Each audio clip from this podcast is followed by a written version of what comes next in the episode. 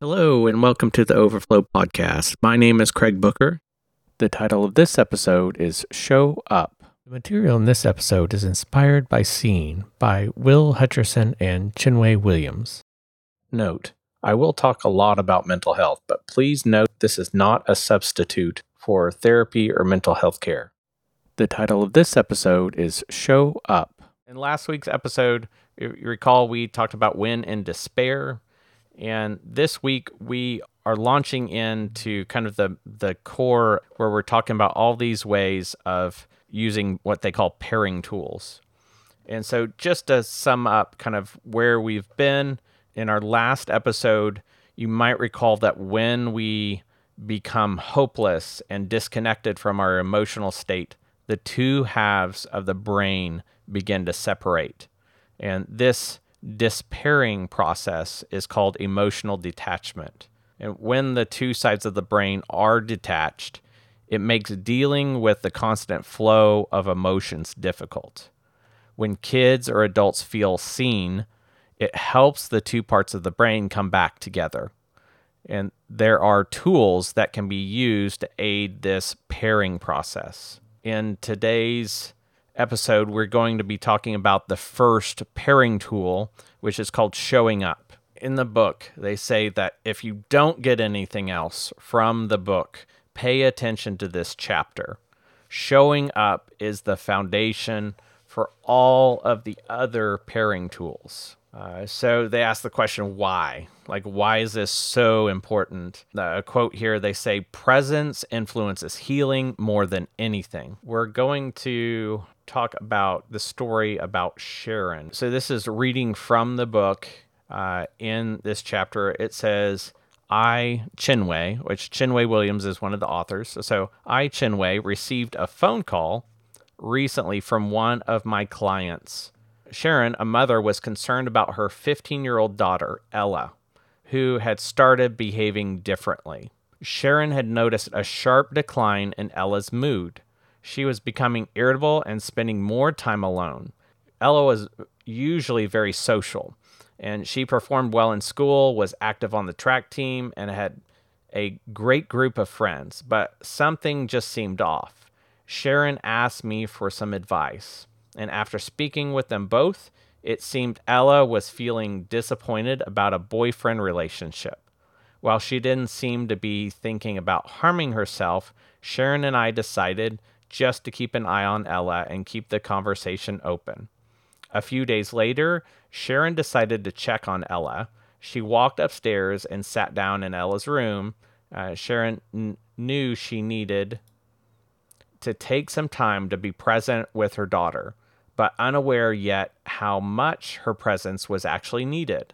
Using listening tools, Ella slowly began to open up. And the defining moment came when Sharon asked a point blank question Ella, are you thinking about hurting yourself? Initially, Ella said, I don't know. Then mom asked again more directly, Are you having thoughts of taking your life? Ella paused, taking a deep breath before whispering, Yes.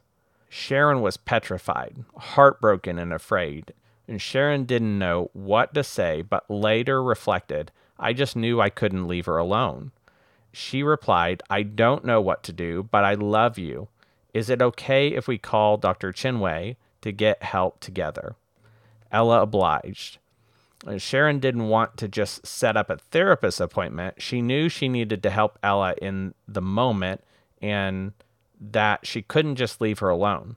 So she sat with Ella, sometimes quietly and sometimes listening and offering support. And as the conversation unfolded, Ella admitted to frequently texting until the early morning and was not getting enough sleep. Sharon was shocked that Ella quickly gave up her phone upon request without a petition, another sign that Ella knew she needed help and was open to her mom's guidance. As the night came to an end, Ella said she was afraid to go to sleep. Uh, what can I do? Mom asked. Would you like to sleep in my room tonight? Ella shook her head no.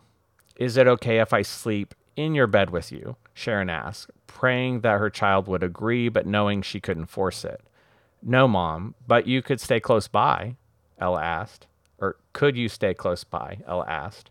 She breathed a deep sigh of relief and ended up sleeping right outside her door. That kind of sets the scene for that story.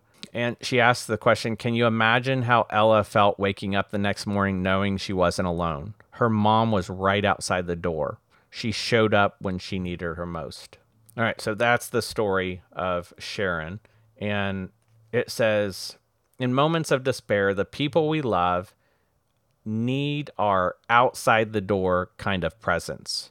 That kind of presence creates safety like nothing else can.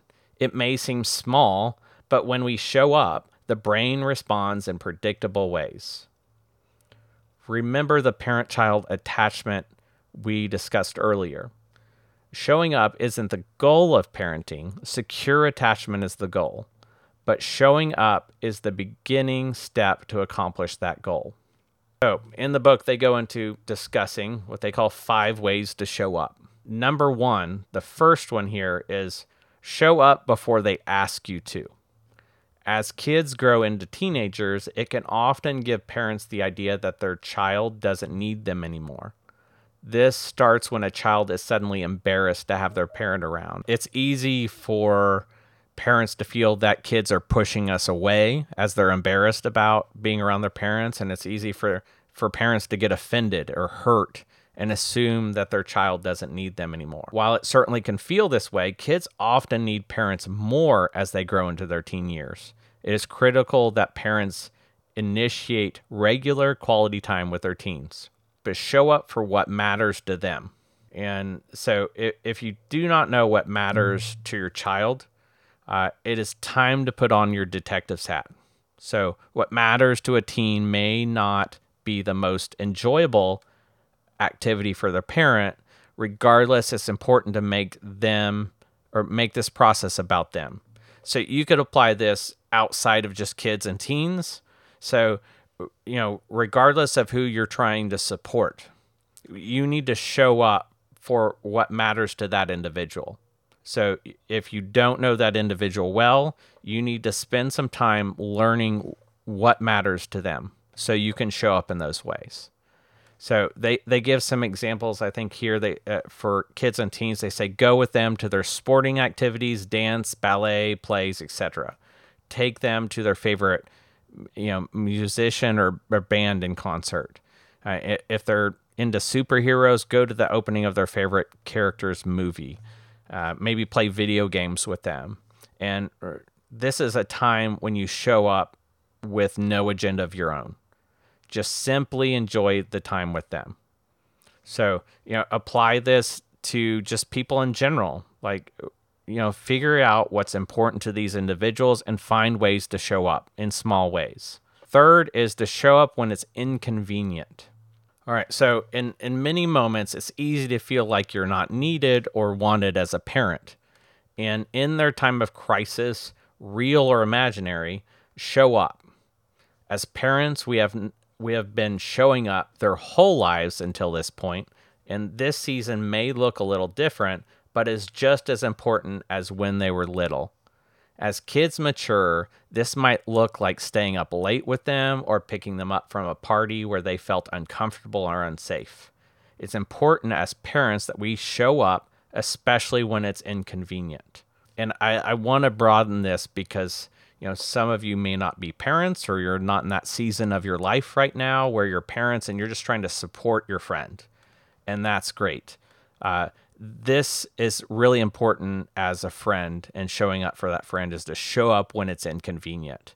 You really communicate to them how much you care and that you're really there for them for them if they see that it's really inconvenient for you. And I'm not saying like make a bunch of drama about it, but don't necessarily hide it that this took some sacrifice on your part to show up for them when that's the case. Uh, number four was that we need to show up often. So find ways to be to be predictively, excuse me, predictably unavailable. So what this is important for kids. This is important for teens. This is important for adults. Uh, people need to see when you're available because they want to know that they're not bugging you right? If they know that you typically have certain times of day when you're available either to text or phone call, they know they can contact you and they're not interfering with your life. Mm-hmm. So here are some a few ideas that they provide in the book. It says create a conversation place in your home, a place that is just for conversations, no phones, no screens, just people. Uh, then be intentional about creating moments. Be available during drive times, evenings, and bedtimes. If there is a time when you start to realize your kids are most likely to talk or open up, clear that time in your schedule. Text them occasionally to let them know you're thinking about them or praying for them. Uh, now, not to the extent that you're stalking, of course. And the act of showing up in predictable ways that are not overbearing is the foundation of showing that you care. So again, this this is very important just in human relations is to show up and, and be predictably available for people. Uh, now we may not as as adults we may not communicate this well. We may not show other people that we're predictably available, but I, I think there's other ways to apply this if you're relating to another individual. Uh, then they talk about number five is show up undistracted. And in the book, if you've read over the material, you you might notice, as I did, that looks like there was six items and not just five. And so I don't know if that was just an error in counting or if one of these were supposed to be included under another one. What I call number five is show up undistracted. So today, uh, in today's world where everybody generally has a phone in their pocket and they're always checking it for one reason or another, it's easy for adults to assume that the technology is a kid's problem. We assume that kids have impulse control problems of all you know being on technology and being on screens all the time and we have to as parents and mentors and caregivers we have to regulate that for our kids. But the truth is that many adults misuse technology as much as kids do.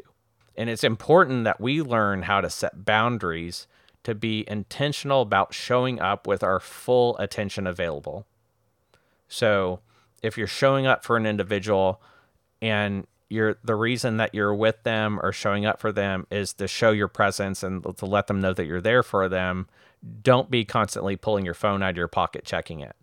Uh, don't be constantly like looking at your watch maybe for notifications. So be very careful and very intentional to be undistracted. So the next one is a show up when they're hurting. In John chapter 11, before Jesus does the unthinkable and raises Lazarus from the dead, we see the ultimate example of showing up for those hurting from loss. So even though Jesus knew he was about to perform a miracle and the situation would be miraculously resolved, he took time to show up when they were hurting in John 11:35 the Bible says that Jesus wept. So even though he, you know, he knew that he was about to fix the situation, he still took time to to show up with them and his friend had died. Lazarus had died. And so this shows another like the human element, the emotional element of Jesus when he wept for his friend, even though he knew what he was about to do. So it says showing up is the beginning. It makes healing possible because you're creating a secure attachment. When you create a secure attachment, kids and teens feel loved. Now we can take even more steps to pair the brain's emotional and logical processing back together. The tools that follow will help you to maximize what happens when you show up so that you can create a deep connection, one that brings healing. So it's easy to get overwhelmed with all of this. As a parent, as a mentor, or a coach, you do not need to be perfect, but showing up is half of the work. When you show up, the pairing process begins. Now that you're face to face, you can begin to really see them. So they give us an exercise, they call it an application exercise, and it says, How can I apply this tool? It says part of showing up means slowing down. Take a few moments to think about how you can create space in your everyday schedule for conversations with the kid or teen you're parenting or mentoring. Life is busy for us as adults, and it may feel impossible to be there for busy teens every day. We barely see them as it is. They say our friends at parentcue.org, it's a website, have identified four key times parents and teenagers may have time together on a consistent basis. So, one, it says morning time, instill purpose by starting off their day with encouraging words. Mealtime, connect regularly by scheduling time to eat together. Bedtime, interpret life when they occasionally open up at the end of the day. And then they say their time, strength or strengthen your relationship by adjusting your plans to show up when they need you. All right, number 2, it says if you're a coach, consider setting time aside for 10 minutes before practice starts to check in. Or parents, consider creating a regularly scheduled game night or backyard bonfire night to spark conversation. Create a conversation space in your house. Designate a specific room or a set of chairs as a no phone and no judgment zone. For instance, make the family dinner table a device free table. Number three, show up especially when they are hurting or when they've had a tough day. Here are a few ways to show up in a practical way. Text them a screenshot of an encouraging quote, put their favorite snack in, in their room with a note, pick them up early from school and do something fun together. Uh, and then it also says take them on a short two or three day trip, camping, fishing, or watching their favorite sports team. That's all for this episode. Thank you for watching. If you liked the video, give us a thumbs up and be sure to subscribe so you don't miss out on future episodes.